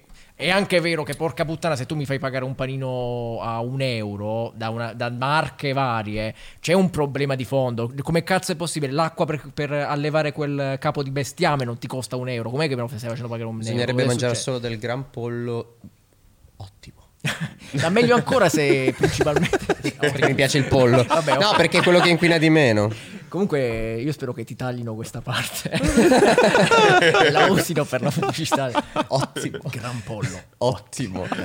Ah, perché inquina di meno eh, rispetto alle carni rosse, Cioè, le se, carni bovine. se vuoi fare ancora meglio, eviti in generale la carne. Se proprio Sì. vuoi mangiare la carne, diciamo che rispetto a. La meno peggio è il pollo, La meno no? peggio è il pollo. Voi quindi non mangiate carne, mi pare di capire. Io sono stato vegetariano per quattro anni, poi un certo giorno ho sclerato perché ero a Parigi, c'era una mensa del cazzo lì, eh, mangiavo de- un'insalata che puzzava di piedi, sono impazzito, sono uscito quel giorno e ricordo di aver comprato delle salsicce halal da un ristorante arabo, sono arrivato a casa e me le sono mangiate quasi crude. Che almeno dici Eh, carne uccisa secondo un- Sì, una sorta di, un po' di etica. C'è stato No. un dissanguamento. Però ci ho, ci ho provato, diciamo che mangio meno carne possibile immaginabile, non, non serve che tu diventi vegetariano. Eh. Chiaro, basta perché- consumare di sì, meno. sì, mangi sì, molto, quello- molto poco. Infatti, Però effettivamente se tu pre- è terribile da dire, no? Cioè, è ovvio. È molto classista, quello non mi piace, però è anche siamo in una situazione di emergenza e d'altro canto cioè sarebbe ancora meglio se tu Sì. imponi come una tassa del pane e dici ognuno può avere una bistecca al mese, a prescindere che tu sia te la possa permettere Sì, o sì, meno. stiamo- in realtà stiamo fantasticando Sì, perché stiamo- non, non- non siamo noi a dovercene occupare, però... Meno male, tra esatto. l'altro, perché- E porca puttana. Io ripeto, gi- giusto per aggiungere del, del, um, del positivismo tutto questo, è che noi abbiamo già affrontato problemi di questo tipo e anche molto più gravi um, in, in tanti contesti. Cioè, quando per esempio negli anni, ne- seconda metà del Novecento abbiamo affrontato il fatto che tante, tante aziende erano fondate sul lavoro minorile. eh, il fatto che le condizioni erano completamente invivibili, non, si- non neanche, ehm, non c'era neanche l'idea di, per esempio, proteggere in qualche modo i lavoratori, l'idea di eh, avere giornate libere pagate. abbiamo creato politicamente e non solo le condizioni per affrontare e per togliere per esempio i bambini dalle fabbriche, che ora sembrava assurda che avevamo produzioni intere di fabbriche. E all'epoca, sai cosa dicevano? Non posso perché, cioè, eh, come, come faccio a produrre eh, se tutta la, la mia azienda è fondata su l'avere meno, Certo, già meno- bambini, meno no? costi. E sì, e dicevano comunque guarda che facciamo un grande van- abbiamo, eh, aiutiamo quelle- quei bambini perché magari i genitori non possono lavorare e loro sono gli unici. Se tu li togli dal lavoro non avranno soldi. Chiaro, Quindi chiaro. noi lo facciamo per loro. E abbiamo deciso che era sbagliato, che di base se i bambini lavoravano il problema non era che i quali danni crei se li toglie dal lavoro, il problema era a, a valle e non doveva esserci la condizione per cui i bambini erano obbligati a dover lavorare. Quindi se noi è vero che se tu intervieni ehm, e mm, modifichi delle cose riguardo a quante emissioni può emettere un'azienda, quanto è il massimo che possono inquinare, Molte aziende, per il modo in cui hanno sempre fatto le cose, si trovano in difficoltà, ma per ogni azienda che non può andare avanti con il metodo passato, ci sarà una startup che trova un modo geniale per fare quella stessa cosa meglio a un impatto molto minore Sì, sì, comunque- e incentivi un'ondata di Sì, crescita pazzesca. Cioè, bisogna mettersi il cuore Eh. in pace, secondo me, che siccome la coperta è corta, è inevitabile che questa transizione ecologica, come vogliamo chiamarla, Fa- mieterà delle, dei, dei- farà girare il cazzo a un sacco di, di- di gente da un lato, e sarà un'opportunità per un'altra. Se non sono sostenibili. E, C'era- e semplicemente qui dobbiamo, mi, mi pare di capire che il discorso è complesso proprio perché dobbiamo passare da un'era di capitalismo e di consumismo a una cosa nuova. Però se ci sono interessi e ci sono, anche a livello di stati, eh, perché eh, se investi subito per prevenire i cambiamenti climatici, si è stimato, eh, noi parliamo per il documentario a cui ha partecipato anche Adrian, con ehm, una responsabile della BCE, ehm, eh, Parisi, che ci raccontò che se investi subito, immediatamente, eh, spendi il 2% del PIL mondiale, però è quello. Se aspetti, ne spendi il 14%, Sì. Ma ogni anno devi metterci altro, che è tantissimo. Chiaro. C'è un interesse proprio a livello degli stati, c'è un interesse, la consapevolezza è importante perché ovviamente se tutta la popolazione richiede una cosa, ci interessa a livello politico anche di chi non gliene frega niente del cambiamento climatico, di appl- applicare Però il cose. tema è questo che perlomeno nel nostro paese io non percepisco questa voglia. Eh, no- non c'è una presa di coscienza vera, secondo me. C'è una cosa molto bella che tu hai detto da, da Shai, eh, che è sul ruolo di, di Greta Thunberg. Ce la chiamo così perché Ok. so che si dice Thunberg. Ah, ok. Non si dice Thunberg. Cazzo, che figo di merda. No. Sì, no, è l'unica cosa che so e me la gioco sempre così, faccio sempre il figo per sta roba. E, ehm, che, che uno dice alla fine a cosa, cioè, a cosa serve Greta Thunberg? Cioè, a co- qual è il suo ruolo? E, e giustamente tu hai risposto: è, non, è, non è importante eh, quanto lei sia coerente, quanto lei ci creda in questa cosa, è importante avere un simbolo. Certo. Avere un simbolo che funga da riflettore su, su un tema. E- ed è una cosa che io mi sento vicino perché mi sono trovato in situazioni simili, diverse, ovviamente molto più piccole. E, e secondo me i- in Italia la, ste- la stessa popolazione non la percepisce come una priorità. Quando la percepirà come una priorità, Eh, sarà quando troppo magari, tardi. no, quando magari Venezia verrà ragata, che cazzo ne so, boh. Certo, certo. O, o- o, eh, fa- facendo di voi facendo il vostro lavoro di divulgazione, cercando di smuovere le coscienze, allora diventerà anche una priorità della propaganda politica. Ci funziona meglio curare che prevenire per gli italiani? No, semplicemente non è una priorità, ma è- lo comprendo. Cioè, io faccio parte di quelle persone, del- de- della stragrande parte preponderante della popolazione, che uno non l'ha mai percepita come una priorità e quando l'ha percepita ha, ha avuto la sensazione che fosse inevitabile lo scenario distopico di cui stiamo parlando, no- ormai non tanto più distopico, e, e- e di conseguenza, cioè, dire mi faccio trascinare dalla corrente. Cioè, che Certo, cazzo... no, ma me lo capisco. E- Perché è la soluzione più comoda. ma se le persone comprendono che una massa Sì. che chiede a gran voce alla gente del palazzo che questa cosa è importante, allora di conseguenza diventa importante anche per loro e nella merda della propaganda, oltre ai migranti da contenere e altre varie cose che funzionano molto bene, ci sarà anche questa cosa qui.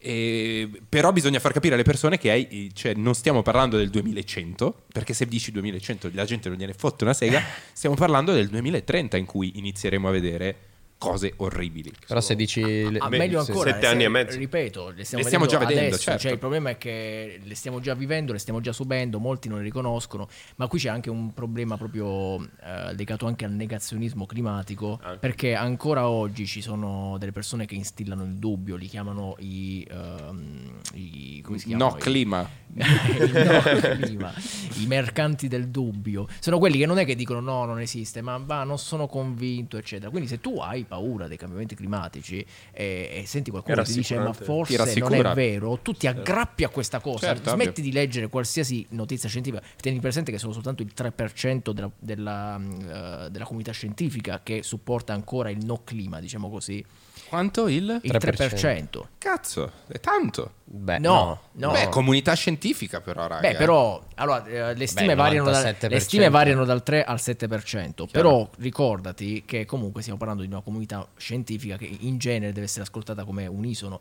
È ovvio che ci sarà sempre una percentuale anche sull'acqua fa male, ci Chiaro. sarà sempre una percentuale che ti dirà il contrario, capito? Chiaro. Eh, però a livello storico è stato un casino perché quando iniziarono, eh, app- apparve il report Charney, nel, eh, erano gli anni 80, eh, anzi gli anni 70, Nel 70, infatti. gli anni 70 sì, ehm, le, le aziende petrolifere americane iniziarono a spaventarsi perché ovviamente stavano per perdere tutto il loro appoggio e non fa mai bene al business se ti vengono a dire che quello che tu produci sta ammazzando o distruggerà il pianeta. E quindi eh, inizialmente ci fu un po' di panico tra quelle aziende, ma ci, ci fu anche chi intercettò il problema e disse: Ah, dobbiamo intervenire, dobbiamo incominciare una transizione, eccetera. Tra cui c'era l'Exxon, che stava, sembrava stava- stesse prendendo seriamente il problema. Chi cazzo è Lexon? È una delle più grandi, era una delle più grandi Società eh, petrolifere. società petrolifere americane. E solo che poi successe un, un casino, ci fu una crisi economica, problemi eh, politici, eccetera, e tutto cade nel dimenticatoio, tanto mancano un sacco di anni. Passarono, arriviamo agli anni 80, erano gli- l'87 forse. Sì, era in vista di, di 89. quello che poi ha portato al Protocollo di il Kyoto. protocollo di Kyoto negli anni 90. E in sostanza, che successe? Questi qua cambiarono linea, iniziarono a negare tutto, iniziarono a instillare il dubbio, si formò addirittura una coalizione che era la GCC, che sta per Global Climate Change o qualcosa del genere, non mi ricordo. Però in pratica erano un'associazione di lobbisti che avevano il compito, si è sciolta nel 2001, è ufficiale, i lobbisti sono normalissimi nella sì, politica, sta. sono le persone che vengono chiamate per dare Quindi finanziavano campagne elettorali. No, ma questi tizi, oltre a, aver probabilmente essere stati la causa tra le tante cause per cui la- l'America, che era uno dei paesi più impattanti all'epoca, 40% delle emissioni erano americane, non firmò il protocollo di Kyoto, che fa ridere. eh, Americani siete dei pezzi di merda. ma mm, poi- poi tra l'altro furono quelli che cercarono in tutti i modi di rallentare la transizione, di Certo. convincere le persone. Ci furono addirittura delle aziende petrolifere, tra cui la Western Fuel Association, che finanziò dei- degli scienziati, chi genuinamente non ci credeva lo finanziò, chi ci credeva lo pagò per dire il contrario e fondarono dei giornali per, tutti incentrati sulla negazione del Sì, sì, cambiamento climatico. Sì. E capito? Se Eh, ma tu- questa cosa, raga, io lo- è arrivata anche a me, cioè nel senso, eh, io percepivo eh, politici che dicevano, "Beh, stiamo parlando di niente, cioè l'effetto serra non esiste, Eh, cioè, sì. è, è- è diventato poi mainstream, eh, però è incredibile come parta Eh, da- certo, certo. da- dai tavolini sì, sì, sì. così piccoli e poi bruf, arriva, arriva fino a noi. comunque. Sì, no, dico da mm, eh, tavoli nascosti Sì, sì, per sì. poi arrivare fino a noi, no? E- però adesso stavo ragionando, no? Alla fine uno deve, deve mettere sulla bilancia eh, i due scenari. Cioè, da una parte è uno scenario di sacrifici, eh, uno scenario in cui inevitabilmente quest- questa transizione avrà degli impatti eh, su, su chi produce, su- su- sull'economia, creerà dall'altra parte delle opportunità per qualcuno, sarà, sarà un problema. Dall'altra parte invece è, è- un dito in culo per tutti.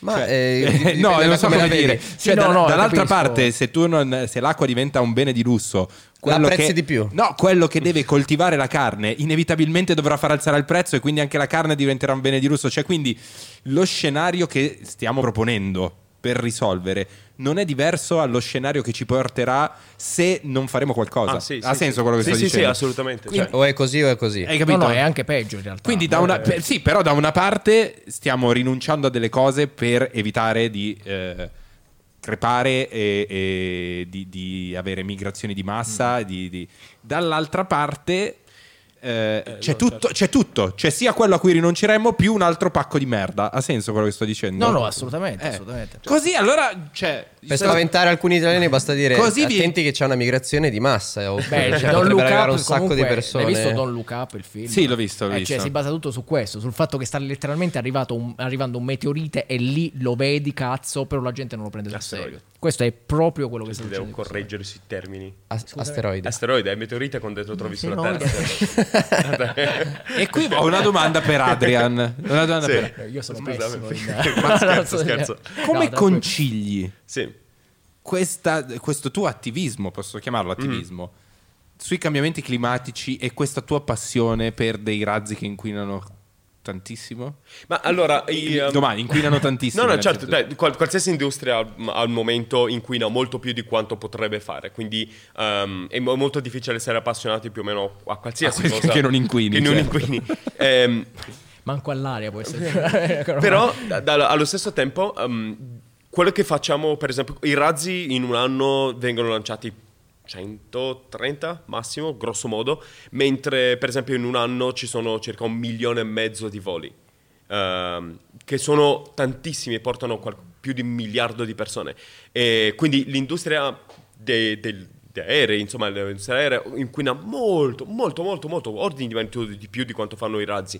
Io, io mi rendo conto che poi dopo inquinano e ci danno fastidio, alcuni in particolare quando vengono usati tipo per- da milionari per farsi Esatto, no, dicevo, lo scenario, lo scenario brutto è quello del Certo. vatti a fare un giro nello spazio. Ecco, magari non è il momento. Eh, in- in- in- quello è Quello un'attività magari da- particolare, come sono, sono tante crociere ancora, no? E quindi da questo punto di vista sì, c'è molta spinta per eh, cambiare mm, modo di fare razzi. Quindi, per esempio, se la SpaceX riporta a casa il razzo, il grosso impatto è che non deve costruirne uno nuovo. Certo. E quindi hai diminuito molto l'impatto di estrarre il titanio, Chiaro, ferro, chiaro. alluminio.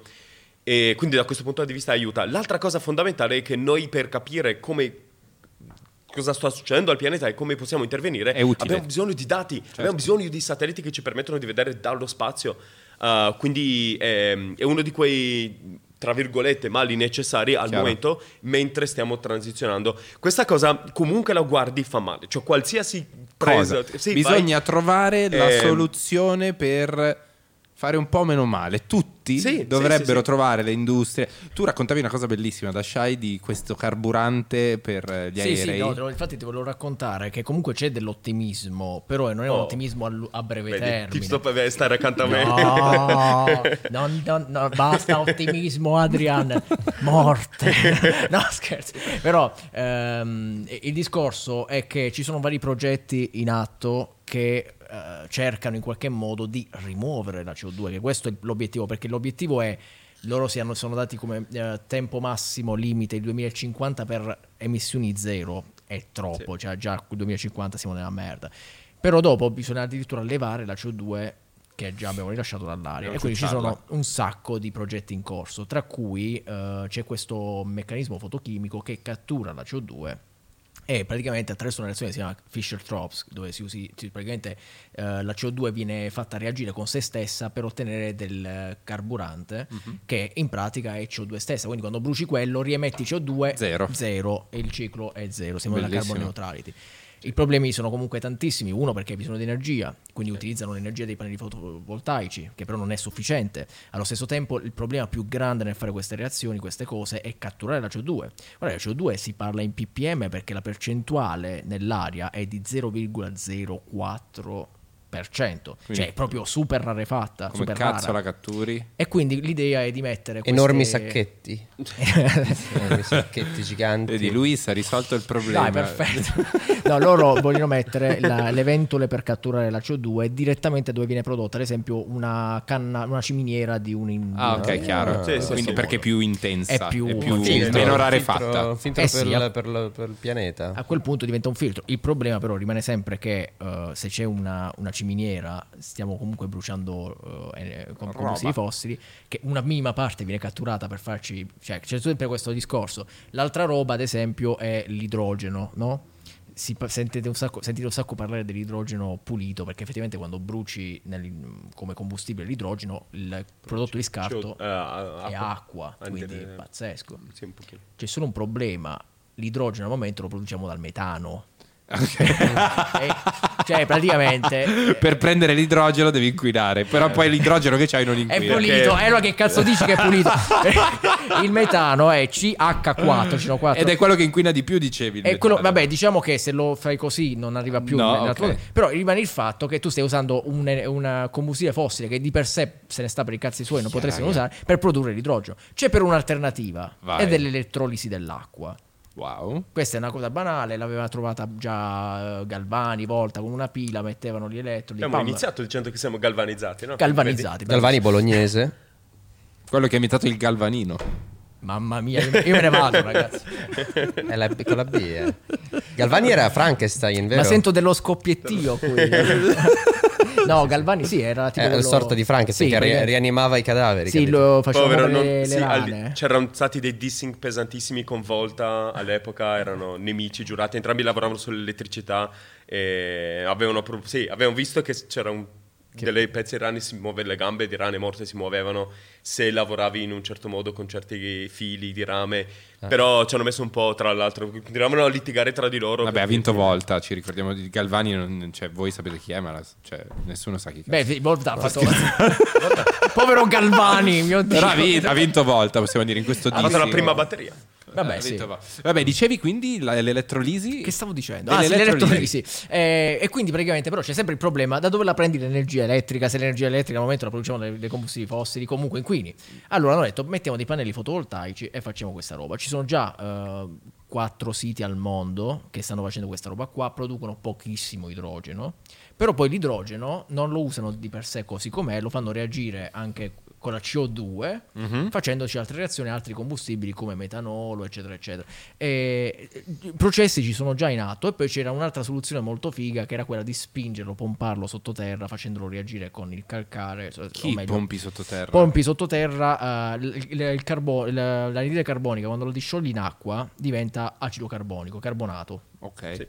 Quindi praticamente loro spo- propongono, hanno proposto e stanno realizzando di spingere, pompare quest'acqua calda contenente, praticamente satura proprio di eh, anidride carbonica Ah. sottoterra, in giacimenti molto porosi che hanno casomai dei, mh, eh, dei metalli, Mhm. per produrre dei carbonati che poi depositano e rimangono là. Quindi praticamente rimuovi la CO2 e la fai la sì, depositi. quello che fanno gli oceani per conto loro solo che noi Certo. vogliamo farlo più velocemente L'unico problema è che il processo richiede due anni per essere completato e che ovviamente eh, vabbè, può essere ottimizzato un, un anno e mezzo.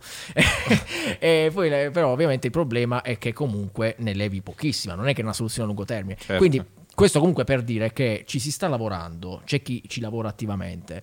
E se tu metti questo sullo stesso piatto della bilancia e dici ok questo lo sappiamo fare adesso però la tecnologia va avanti velocissimo magari fra dieci anni riusciamo a farla meglio o abbiamo trovato un altro Certo, metodo inizi. purtroppo sono vent'anni che stiamo suonando sta roba quindi immagino che ci vorrà un casino Mm-hmm, di tempo non puntiamoci non siamo troppo ottimisti però rendiamoci conto che c'è gente che lavora e che sta cercando di realizzare queste Ma soluzioni non basta se dici così, poi uno dice, ah, sta- ci sta Ed pensando loro, capito? appunto Eh, non no, basta no, no. assolutamente Vi posso fare una domanda del cazzo? Vai, Perché eh, vai. fino all'altro ieri, ah no, tra l'altro volevo dire una cosa, volevo flexare questo mio gesto di attivismo Che hai fatto? ecologista. E per la nuova serie TV mia mi avevano proposto di andare su SpaceX ah nel- e lanciarmi. E ho pensato, è una stronzata. A parte che mi cago sotto, ok? Il motivo principale è questo. Però in realtà, No, cioè, però. Che, che cosa stai comunicando all'esterno? Cioè, che, cioè, non ha senso. fai cose fighe inquini un casino Sì, però non ha, non ha- non ha effettivamente senso. Ecco, i viaggi turistici nello spazio possiamo dire sono una stronzata. Se vedete un vostro amico ricco che lo farà, ditegli sei un coglione. Sappi che stai facendo piangere Adria perché lui No, aspettava no, la no. chiamata. Lo stavo per chiamare. No, no, no, no, i, i- i viaggi nello spazio penso che il turismo spaziale è una figata, è bellissimo, non è al momento per come viene fatto sostenibile, quindi Chiaro. stiamo attraversando una fase ora in cui i, i problemi che abbiamo so- sono pi- piuttosto Più gravi, importanti quindi- che eh, andare a farci un Sì, giro sì. nello spazio. e quindi sì, non è, non è il problema di andare allo spazio perché sono convinto che sia bellissimo. Eh no, ma sono Ah. d'accordo, sono d'accordo. No, la domanda che volevo farvi è, ultimamente, non so, percepisco questa cosa, se fino a ieri ti compravi la macchina elettrica, avevi fatto una cosa buona, adesso ti dicono, eh, ma la batteria non inquina? Allora, allora, il- no? cioè, non è che non inquina, ovviamente qualsiasi cosa inquina. Ovviamente c'è un problema di risorse perché le batterie principalmente sono fatte di litio e cobalto, hanno bisogno di questi minerali che devono essere estratti. Adesso abbiamo una crisi elettronica pesante perché. Sì, anche se vuoi comprarti una macchina elettrica non puoi, non la trovi. Sì, pratica sì. Non c'è. Ehm, però il, il fatto è che questo è lo step indispensabile per portarci alla decarbonizzazione. Se vogliamo eliminare i combustibili fossili dalla nostra vita per sempre, prima di essere pienamente efficienti, dobbiamo fare in modo che tutti abbiano, eh, siano predisposti ad utilizzare questa nuova forma di energia, no? E se, se per dire oggi eh, diciamo ok, basta, non vediamo più benzina, rimangono tutti a terra, cioè c'è un disastro, capito? No, no, certo, non è- panico. ma infatti sarebbe stato fantastico se avessimo iniziato già decenni fa. In che- teoria avremmo dovuto iniziare tipo 30 anni Eh, fa. Ma un la, no- la notate, io la, la percepisco questa cosa come se fosse un po' di propaganda che, che mi arriva per osmosi. Di, Dici, di le, le persone- batterie fanno male lo Sì? stesso? Sì, io non lo percepite? Sì, il tassista stamattina mi ha detto detto questo. Ti ha detto questo e sta, sta circolando sta Eh, roba sì, del sì, sì, sì. fanculo, non la prendo la macchina elettrica perché tanto inquina lo stesso. Ma in- sì, non, è- non inquina zero, però può... Inquina meno- Inquinare sì. In- puoi- inquina meno e stiamo, stiamo eh, facendo parte del processo di decarbonizzazione Esatto. che è fondamentale. da Esatto. Allora non è più soltanto Quindi non è vero la roba della batteria, non rompete i coglioni. Io Sì, ho eh. sentito anche qualche politico dirlo, eh. Eh, adesso è un processo di investimento che stiamo facendo sulla società perché se ci eh, eliminiamo completamente da questo bisogno di avere combustibili fossili e portiamo tutto sull'elettrico, anche se adesso, ripeto, non è efficiente, eh, prossimamente lo sarà. Però è, è indispensabile, altrimenti non, non arriviamo proprio a quel punto. Certo. Dobbiamo eliminare del tutto questa... Cioè, c'è un meccanismo psicologico che blocca spesso dibattiti riguardo a questo, che è il eh, pensare che l'unica strategia che puoi seguire per cambiare è solo se ti porta al massimo successo. E quindi è molto disfattista pensare che, vabbè, ma si può, se faccio questo, posso risolvere completamente il problema? No, Eh, allora non lo faccio. Cioè, però tra, tra quello e il miglior caso possibile e quello che succede ora, c'è la via di mezzo in cui va un po' meglio e vale la pena fare le cose un po' meglio. Anche perché in realtà è, di nuovo, non è che non paghiamo le conseguenze, le pag- pagheremo lo stesso. Tra l'altro, ehm, da questo punto di vista, ora eh, noi come specie stiamo affrontando di gran lunga il secolo, secondo me, più difficile che abbiamo mai affrontato. Ehm, perché abbiamo tutti i problemi tutti quanti insieme. Eh, quindi abbiamo da... mm, il cambiamento climatico, ma allo stesso tempo dovremmo affrontare il modo in cui produrremo eh, tutto quanto per il futuro, la robotica, l'intelligenza artificiale, modifiche genetiche, ehm, la destabilizzazione geopolitica, di, cioè i paesi che noi come li conosciamo sono nati nel 7-800 e ora iniziano a perdere di senso per 10 miliardi di persone Tutti i che problemi che ci viaggiare siamo creati, tutti i problemi nostri. Sì, non, è, e- non è il predatore che ci sta No, no, inseguendo, no, cioè, siamo- che siamo fatto tutto e noi. a questo si aggiunge il fatto che noi come specie siamo coscienti della nostra condizione e quindi abbiamo oltre a questo il fatto Su de- questo non sono molto d'accordo. sull'essere coscienti. della, nost- della condizione, di queste condizioni Ah, che no- hai elencato. Non tanto, non tanto delle condizioni Ah, fisiche nostre individui. dell'ess- dell'essere, Ok, quindi chiaro. hai problemi che riguardano il, um, il senso della vita. Mhm. Che ci faccio? Perché sono qui? Quali- perché dovrei uh, continuare? E sembra una cosa da poco, ma è molto legato al modo in cui noi ci immagineremo per il futuro. E se tu non ti immagini che la specie umana o comunque te come individuo possa mai raggiungere qualcosa che riguarda la felicità o trovare un senso, è difficile affrontare con, con con ottimismo questo. Cioè, noi secondo me sottovalutiamo tantissimo quanto- quanta differenza può fare il, um, eh, non solo l'impatto tecnologico, cioè cambiare le cose tecnologicamente, ma anche darci, rit- trovare un senso no- che ci dia felicità, perché la, ehm, essere felici è una delle cose che diminuisce di gran lunga l'impatto eh, ambientale, perché se ci pensi, più, se- se- No, sto seguendo. più sei infelice, più cercherai di riempire quel buco dentro Consumando, con è vero, è vero, cosa. vero. Sì, questo è vero. È Trovare vero. qualcosa che ti rende felice nel tuo Eh piccolo beh, il consumismo si basa su Oh. questo, ti deve Bello. produrre Sì. una, Eh, un'infelicità che devi colmare con, Con Con il nostro prodotto. Esatto. Esatto, esatto, trovare un senso della tua vita.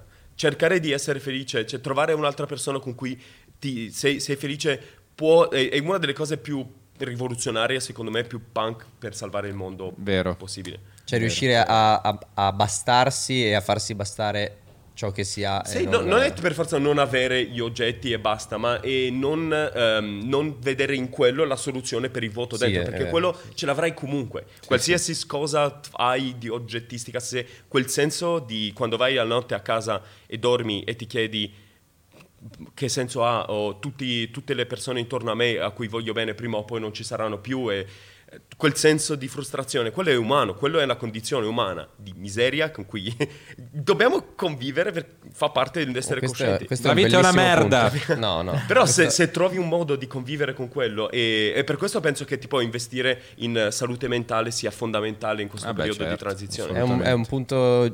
bellissimo, volevo proprio che andassimo in quella direzione lì perché eh, effettivamente, cioè, io penso proprio alla radice del problema c'è il fatto che noi vogliamo di più.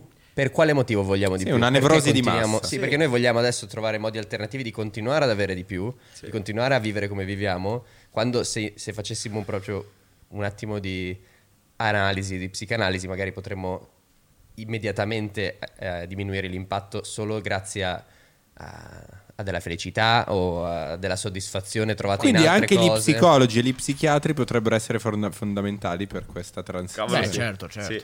Sapete chi, ho- chi ho pensato? comunicatori. Sai chi ho pensato che sarebbe utile in questa causa? Chi? Infatti voglio fare un appello. Chi? Papa Francesco. No, cioè, quante stronzate spara inutili? No, scusa, non è il modo giusto per... Lo stavi invitando in questo Sei modo. riuscito, stavamo parlando. Che sia No. riuscito male. Ok, no, no, se- Eh, parlavamo di cambiamento No, spirituale. ma tu- che ha insultato Papa Francesco. No, beh, beh, no, volevo fare un appello, ma mi è uscito male. Volevo dire, ma quanto sarebbe bello se Papa Francesco nelle sue omelie ci desse ai suoi fedeli come incipit che eh, questa cosa è una priorità. Ma dalli tu. Ma io lo sto facendo mio, ma cazzo il Papa, se lo fa il Papa. Oh, Eh, so, quante guarda. cagate dice ogni domenica che non serve a niente, tipo l'amore è bello. Guarda che spesso il Papa è ascoltato eh, da delle popolazioni. fate dei che figli. Ha impatto. Ha impatto zero. Leggero, secondo me. Sì. Io che me lo immagino. L'ascoltatore medio del Papa me lo immagino un, un Ma che Un cazzo peruviano. peruviano, un peruviano, un messicano buono che, che- che- col mulo. eh, se Ma vuoi. perché? Me lo immagino così. Sì, Ma di cosa base così. dicendo? Io me lo immagino così. L'ascoltatore del Papa è un eh, peruviano, un messicano con un mulo. Perché? Con un impatto molto Vabbè, basso. comunque, se il Papa No, facesse sì. un appello su questo tema, I nostri ascoltatori sono dei consumatori sicuro. de- de- come, ma cioè, noi infatti lo stiamo facendo. Dico, stavo esortando il Papa. Su, sua eminenza. Ma noi non, ci ascol- non credo che ci ascolti. Ci ascolta, ci ascoltano, io lo so. Papa. Eh, Fra- Francis. Lo invitiamo. Qualcuno può contattare il Papa, per favore? Francesca, puoi contattare il Papa? C'ho il numero io, poi te lo passo. Potrebbe venire, spaccherebbe. E... Sai se invitassimo il Papa qua? Ah, bellissimo. Figata. Vabbè. No, sì, sì, sì, sì. Però potrebbe dire, cioè sarebbe fondamentale. Dovrebbe farlo. Cosa, eh, cosa Ma di- sicuro ha parlato di ambiente. No, cerca. Papa Cerca, ha detto, ha detto una cagata sui figli recentemente, poi ha detto che, che se il suo amico insulta sua mamma gli darebbe un pugno e, e basta, che la Chiesa spende un sacco di soldi. Basta azioni scellerate. Ne siamo tutti consapevoli. Il male che stiamo procurando al pianeta non si limita più ai danni sul clima, sulle acque, sul suolo, ma ormai minaccia. Sottolinea Ho capito, ma dimmi qualcosa di più, figa! Cioè, poi ha così... aggiunto e la vita stessa sulla terra. Amo Bologna. Ma che- Eh, il Papa- Eh, ecco, vabbè, sì. Posso dire una cosa? Il Papa dovrebbe, secondo me, Esporsi solo su questo? no, sul balcone fare una roba tipo un po' muschio selvaggio. Cioè, un Cioè, podcast. invita delle persone, cioè, non è dire sta roba sull'ambiente, dai, è una cagata, no? Inviti uno che ne sa più di te e lo fai parlare. La vita sulla terra è minacciata. Sarebbe amico. Tu ci andresti. Sai che figo. Sì, penso forse prendo fuoco. Ah, beh, appena- appena- Ehm, dai, dai, lo, lo dice spesso il nostro. No, io l'avevo, l'avevo dai. Sentito dire che- svariate volte. Ovviamente, cioè, lo dice a modo suo, però. Va bene, non- dai, non scusa male. Papa, scusa. scusa. No, vabbè, però il, il discorso è. eh, Anche il discorso del. mm, quello che noi viviamo non è uguale su tutto il pianeta. Cioè, ci sono già delle popolazioni che cazzo non hanno. Cioè, tipo un miliardo di individui che vivono in aree rurali non hanno elettricità. Eh sì. Capito? Quindi è, è tutto molto complesso. Tu dici, vabbè, dobbiamo, dobbiamo ridurre, dobbiamo ridurre. Ma sti qua che cazzo devono ridurre? Eh, sì. Cioè, Sì, sì, No, sì, no, sì, no. sì. Eh, centrali nucleari. Mm. Cioè, centrale nucleare, quindi mi state dicendo che è ok? Allora, eh, ovviamente stiamo parlando di tecnologie nuove, non delle centrali nucleari vecchie, Ok. che eh, a livello statistico sono anche super apprezzate da chi ce li ha. Da chi non ce ne ha, ah, c'è la paura, ovviamente, perché noi tra l'altro siamo cresciuti con i Simpson. Abbiamo un'idea della centrale nucleare un po' sbagliata. Vabbè, poi Chernobyl non è- Cioè, per dire, eh sì, Cioè, voglio dire, comunque è non un è- non è così lontana. Un fatterello che è successo l'altro ieri. Eh, però per dire, quel fumo che esce dalle ciminiere, del, da- non si chiama ciminiera, non mi viene, vabbè, insomma, da Quel coso dei cosone Simpson. dei Simpson, in realtà è vapore acqueo che serve per semplicemente raffreddare Ah, vabbè. Quindi io sai che da Non giovane emette niente. Sai che da giovane io c'è stato un periodo che c'era il referendum eh, abrogativo. Anch'io ho votato no, Io ho fatto proprio la canzone. contro. Vota sì per dire no al nucleare perché dovevi dire alle gente Sì, sì, sì, di per votare dire no. sì per dire no, quindi ho fatto la canzone per far comprendere che era abrogativo. Io scesi in piazza contro perché, capito, tutti quanti noi all'epoca non è che E noi dicevano le tanto. scorie, non sappiamo dove cazzo metterle. Poi effettivamente dopo, Mm. cioè, io avevo paura che esplodessero, però poi ho scoperto che ci abbiamo i francesi di là che se dovesse esplodere una centrale in Francia siamo nella merda uguale. No, ma non esplode. Io sono andato a visitarle, quelle che stanno in Olanda, e sono delle farmacie. Sono praticamente inimmaginabili. Cioè, non- tu non te le immagini così. Noi abbiamo una visione della Certo. centrale nucleare che è sbagliata. Un po' russa. Eh, no, stiamo parlando di cose tutte automatizzate dove tutto ha 30 livelli di controllo, non ci sarà mai più un incidente. Cioè, per dire, Fukushima è successo per un incidente ambientale. Ambientale. Ma Non sai cosa perché- potrebbero fare? Colorare o rifare un po' il branding del- della Eh, ciminierona. sì, tipo- Fare dei fiori. Come lo facciamo? Parla di vetro, cioè fare delle, delle cose strane fuori, Sì, ma, capito? ma- No, vabbè, ha, ha quella struttura lì perché fondamentalmente quando tu prendi dell'uranio e lo spezzi e liberi un sacco di energia per fissione nucleare, quell'energia riscalda l'acqua. Quando riscalda l'acqua crea vapore. Ah, quindi Il è quello lì è il vapore, ok, la vaporiera. Fa muovere Cioè, tu una- in realtà una poi potresti fare i fumenti, Ah, le- sì, Eh, i fumenti sopra la canna. Ah, sì, sì, sì, hai il raffreddore, ti metti sulla No, poi centrale. sai quando devi schiacciarti i punti neri che, che il vapore poi ti... Non mi è mai successo, devo provarci. Però, sì, bo- boeri, che ne so, se Comunque- vuoi mettere delle- degli alberi sulla centrale. Poi, oh, insomma. se Beh, da sì, qui sì. alla fine del secolo troviamo un modo per avere fusione nucleare, in cui fondi insieme nuclei atomici, quello è assurdo. che è quello il modo il bosone di... No, cioè prendi due, mio il sole, il sole Fissione produce spacchi, energia fusione fondi. Cosa succederebbe? e produci un sacco di energia in più, ma più che altro eh, non hai il rischio di meltdown, la centrale non può, Ok. non può cadere. Non è che esplodiamo nel farlo. No, abbiamo già fatto il problema è tipo la- um, controllarlo perché le bombe atomiche a idrogeno, per esempio, funzionano a fusione in quel caso, ma abbiamo prodotto fusione sulla Terra, sappiamo come si fa. Ci sono alcuni che l'hanno fatto anche in garage, cioè ragazzi di 14 anni hanno fatto una mini centrale nucleare. No, beh, sto sch- esagerando i termini Non da fare, fatelo. non fatela a casa, Non però a casa, vi prego. Però li- l'idea è che il problema è cercare di creare um, un, Devi un reattore stabilizzarlo? sì, ma che produca più energia di quanto ne metti. È quello, per- se riesci a... Perché se ti serve, ti serve un watt per eh, produrre un watt di energia, ti serve niente, nel senso che non fai... Chiaro. Sì, Però con- se con un watt riesci a produrre 10 watt di energia, fantastico. hai Per- perché 10 watt di più emetti, emetti un Come cazzo. un Ne, ne dai uno, certo. sì. Oh! E, e com- non abbiamo sì. scorie, con, eh, cioè no, Oh. pochissime scorie con, eh, con, con Dove le centrali cazzo le mettono le scorie radioattive adesso? Beh, ci sono delle- dei eh. protocolli che sono mi- militari in pratica. Attorno ma a Napoli, anche- no? anche- Dai, lì Luis, questa la tagliamo, pirla. Ma ti dai? Da- Dove si mettono? Io Ma- credo si faccia così. Luis. Vabbè, eh. No, comunque. Vabbè, credo si faccia così. Almeno io- a me così ha insegnato No. questo paese bellissimo. No.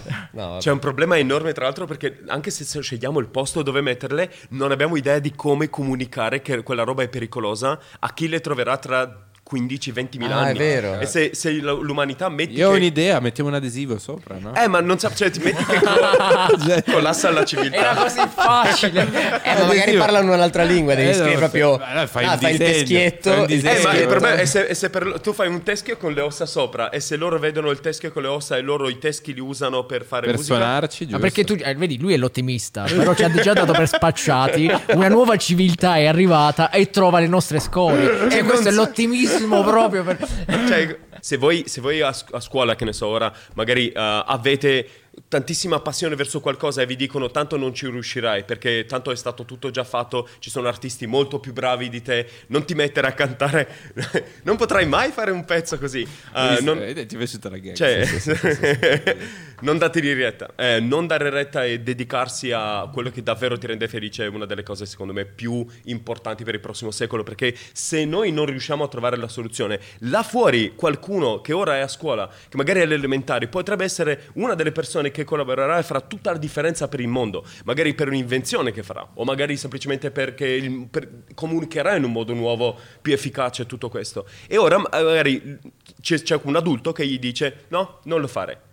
Oppure non, è inutile, o tanto comunque andrà male e basta. Quindi eh, Incentiviamo. essere- ribellarsi al senso di angoscia, eh, essere artisti e andare avanti con i propri sogni è sia una cosa più figa. Quindi se vi danno un quaderno e vi dicono scrivi il tema perché ci sono delle linee intorno e volete girare la pagina e scrivere al contrario perché sti cazzi, quello io ho tutta la stima del mondo. Siate voi stessi. Se volete scrivere. Io gigante No. consegnarlo alla maestra, siete ancora più proprio. Non, non lasciatevi È una intimidire. forma da d'arte. Così volevo. Comunque sì, cioè io da piccolo volevo darmi al cannibalismo e me l'hanno impedito. E lo sto ancora... Eh, eh, eh, sarebbe sto ancora sostenibile. sì. No, eh, sarebbe stato molto sostenibile. Cazzo, è vero, il cannibalismo è. Però meglio adulti o bambini? Sai quanti nonni buttiamo via? Dipende da tutti- quanto sono teneri. Secondo me Forse- il, nonno. Ogni, ogni- ogni persona morta è carne sprecata. Oh, un bodybuilder. Bodybuilder. Eh. Tutti che muscoli. Oh, buonissimo. Zero grasso. Però non dopato, possibilmente. Ma non si accumula. Ah, è vero perché si No, invece accumula no, magari. perché così mangi e sei anche tu un po' dopato, quindi diventi, cioè, mentre mangi ti palestri. Bello, mi piace. Oh. Sarebbe una soluzione ai miei problemi. Mangiare, Mangiare gli umani. dei- degli umani. Mangiare gli umani potrebbe essere. C'è, c'è una storia assurda di due che sono scappati dalla Siberia da un campo dove erano chiusi e hanno portato con loro per, per aiutarsi a, far fu- a fuggire dalla prigionia il cuoco che li ha aiutati a fuggire. E hanno portato con loro il cuoco e mm, l'hanno mangiato. Quindi il cuoco era convinto che l'avessero portato via per scappare anche lui, invece l'hanno Per portato mangiarselo. l'hanno- Proprio il cuoco? via, Perché sì. era Era un predestinato. bravo, cioè, eh Era- sì, è, era- è associazione semplice. anni 50, tu sei cibo, tu sei sì, ha detto lui Tu cibo. mi hai dato il cibo e ora diventi il Sì, cibo. è un- No, È dov'è il cibo? No, è stato così, erano su- nel nulla, hanno detto quindi il cibo non c'è e l'hanno mangiato. Sì. Però è facile convincerlo. Vieni che dobbiamo... Abbiamo bisogno di... Dobbiamo cucinare. Eh, Tecnicamente. Ma qual è il cibo? Sei tu il cibo. Va bene, eh, questo. ringraziamo Adrian Fartade e Barbascura per essere stati i nostri ospiti a Muschio Selvaggio. Grazie mille, e Speriamo ragazzi. che questa Grazie. puntata sia stata in qualche modo utile. Sì, sì, sì. Io me lo auguro. Portatevi Cazzo. sempre un cuoco. E mi raccomando, cannibalismo. Sì. Sempre.